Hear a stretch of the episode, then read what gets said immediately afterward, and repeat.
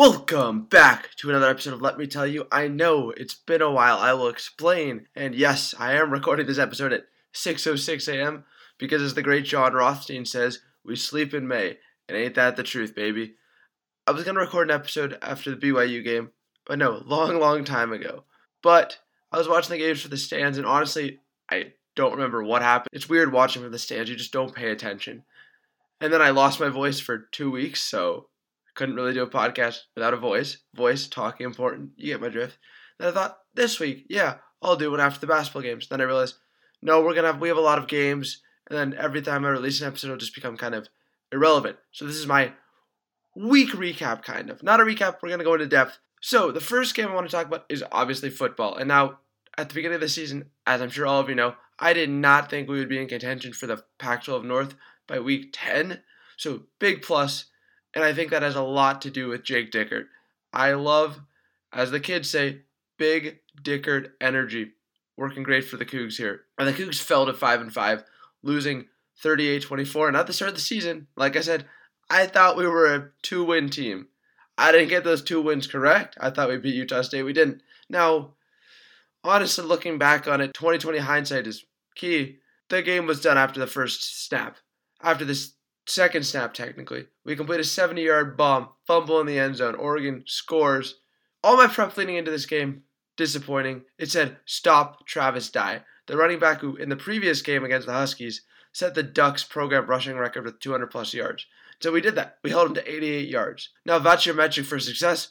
Great game. But look at the stats. Ducks are a lot more than that. They had 300 rushing yards, completely exposing our defense. Their quarterback, Anthony Brown, who's a good college quarterback. Looked like Marcus freaking Mariota out there running for 120 yards. Their backup came in and torched us. So it's true, we got exposed. It was bad. Our defense needs to tackle better, which hadn't been an issue with us in a while. Our players are tackling better. Jahad Woods, you don't see missed tackles or not be able to wrap up a tackle. That guy can wrap up a tackle. He didn't do it. We didn't tackle better. And honestly, in the first half, I was excited because we were tied the game 14 14, head into half.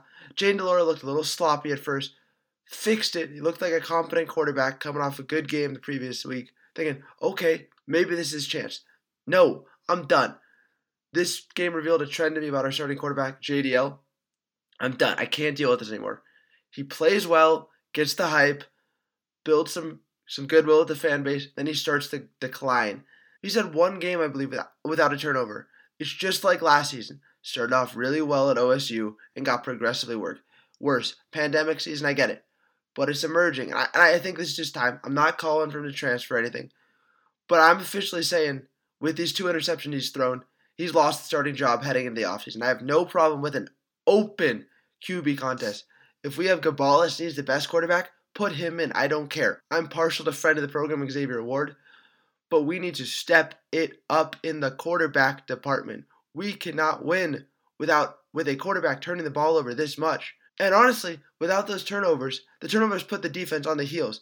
Like the defense, the score indicates that the defense sucked, but it was only because our offense couldn't do anything. They couldn't capitalize. They turned over the ball. Three turnovers from our quarterback, two of them interceptions, two of them in the end zone. One of them, Travell Harris, could have done a little more to block the ball, but it fell in the bread basket, just right there, bread basket catch of a defender. Now, the big question is I said if we won, remove the interim tag from Jake Dickert. Big Dickert energy. Great slogan. Love it. He's from a small town. He gets it. He knows how to recruit. I think we need to go with the defensive guy. Jake Dickert's a defensive guy. He can retain his staff, which is good. The players like their coaches. The new coaches we brought in to replace the ones who were fired that weren't vaccinated are popular among the p- players I've heard. Defense wins championships. It's drastically improved since Rolovich is gone. He's cheap, and it brought us to five and five. Hopefully seven and five with wins against Arizona and UW. You know what? I am riding with Team Big Dickert energy. Let's do this, guys. Bring Dickert back. Bring Dickert back. Bring Dickert back. Jake Jake Dickert, you're my guy. This is my pitch. Pat Chun, if you're listening, remove that interim tag. But let's go to the other sports. The marquee matchup. I'm a little biased Soccer's in the playoffs, baby. That's right, the Cougars hosted the University of Montana Grizzlies in the first round of the NCAA playoffs. We've destroyed them in our past couple games 6 1, 5 1, and 3 0 last night. We dominated them. Oh, it was chef's kiss. Beautiful. Nadia Cooper, Pac 12 Freshman of the Year, Goalie of the Year, pitched another shutout. That's right. Eight shutouts on the season. Boom! Against a high quality, really good Big Sky team. For people who trash the Big Sky, the Big Sky is a fantastic soccer conference. I don't want to hear anything about it. They deserve to be in that tournament. They're a very high quality program. SID is super nice. He was in the booth with me. I was the PA. Pretty cool. Normally I'm the on the Pac-12 PA or the Cougar PA. This one I was an NCAA PA, so I had to be an NCAA PA public address announcer. So I had to remain neutral, which was not as fun because I had practiced the lineups and my goal. We know we score goal Lazo, you know that stuff. So I had to be neutral. wasn't as fun, but Grayson Lynch, Marin Wilderness scored her first goal, I believe, of the season, and Sydney Pulver also scored. So bang, bang, bang. Great job by the Cougs. We advanced to play the Tennessee Volunteers in Ann Arbor, Michigan, home of Big Blue in the round of 32. Now, I gotta say, this team is one of the deepest teams we have seen in recent years on the Palouse. Nadia Cooper could go down as one of the greatest players. And saying that in the goal for the goalie position in Pullman is a big deal because friend of the program, Ella Dieterich, is the all-time wins leader for the program. Now, full circle right now, Ella Dieterich, last time the Cougars played Tennessee, they were in Gainesville, Florida, 2017. These super seniors were all freshmen. They beat the Tennessee Volunteers in PKs, penalty kicks, off the back of Ella Dieterich. She stoned Tennessee. No, they didn't get through her. That's right. Ella Dieterich played well. So we see the win in Tennessee. The win against Tennessee was because of solid goalie play in overtime, in penalty kicks. Right now, we have one of the best in the country in Nadia Cooper. I think we got a chance. We can go Michigan. We would then go Tennessee if we beat them next week. Then potentially Michigan is the presumptive favorite to then advance in their match. Todd Shulenberger, side note, brought in a top 10 recruiting class. Gosh, it's so fun being a Coug. Like, it just, it's just great. Like, we are such a good sports school. People don't realize that. We're really good. So let's switch gears. It's a loss, I know. Volleyball fell to Stanford in four sets, but we got to talk about legendary volleyball player Penny Tusa, fifth year senior. Three aces in the match. That brought up to 145. Why is 145, 145 aces in her career crucial? I will explain. Penny Tusa surpassed Latoya Harris's record of 143 so Penny Tusa is the all time leader in aces at WSU. Let's give her a round of applause. Didn't help that Stanford was ranked above us. They're a very solid team. Super tall players, which is crucial in volleyball.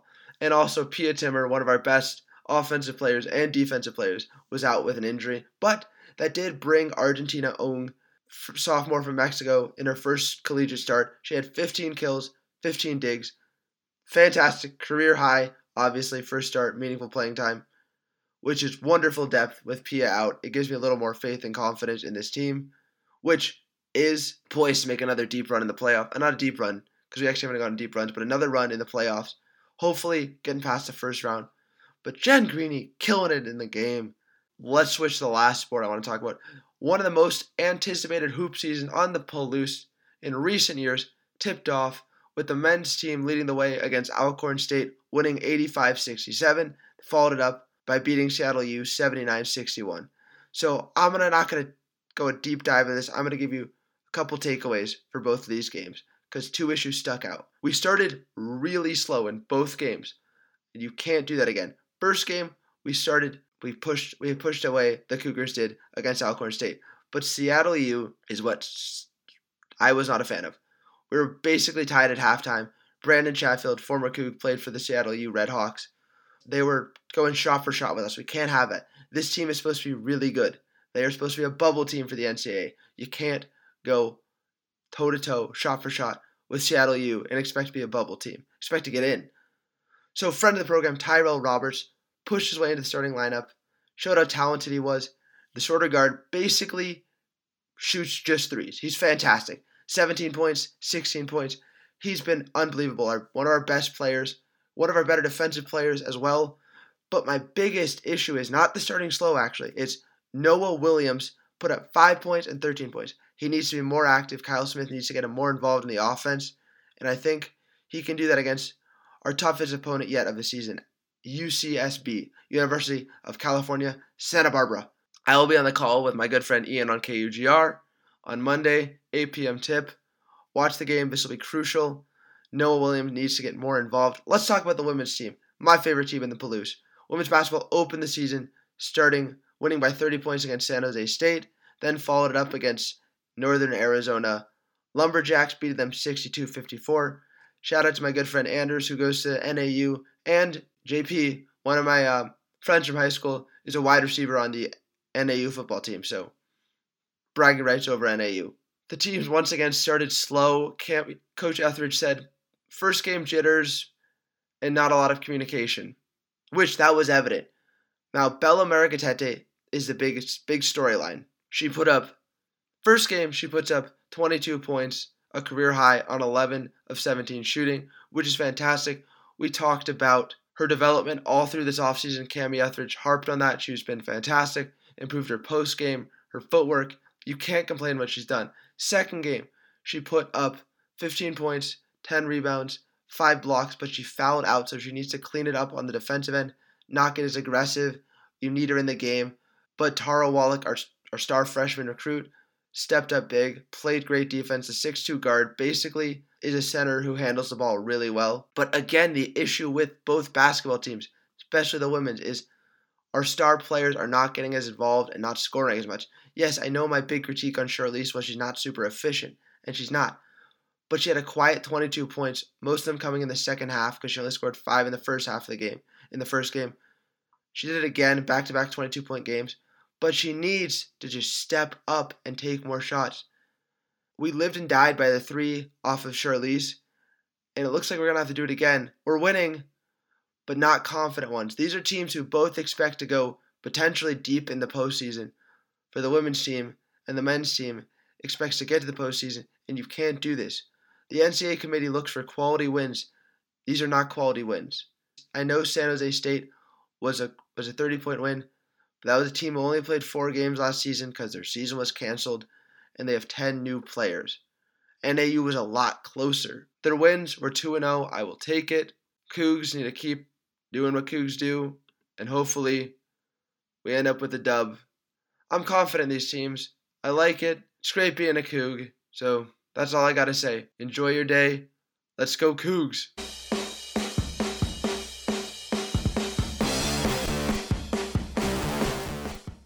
Listen, I love Walker, but he looked like he was 18 or 19. He looked like a young guy. Ben, you should have done this guy right.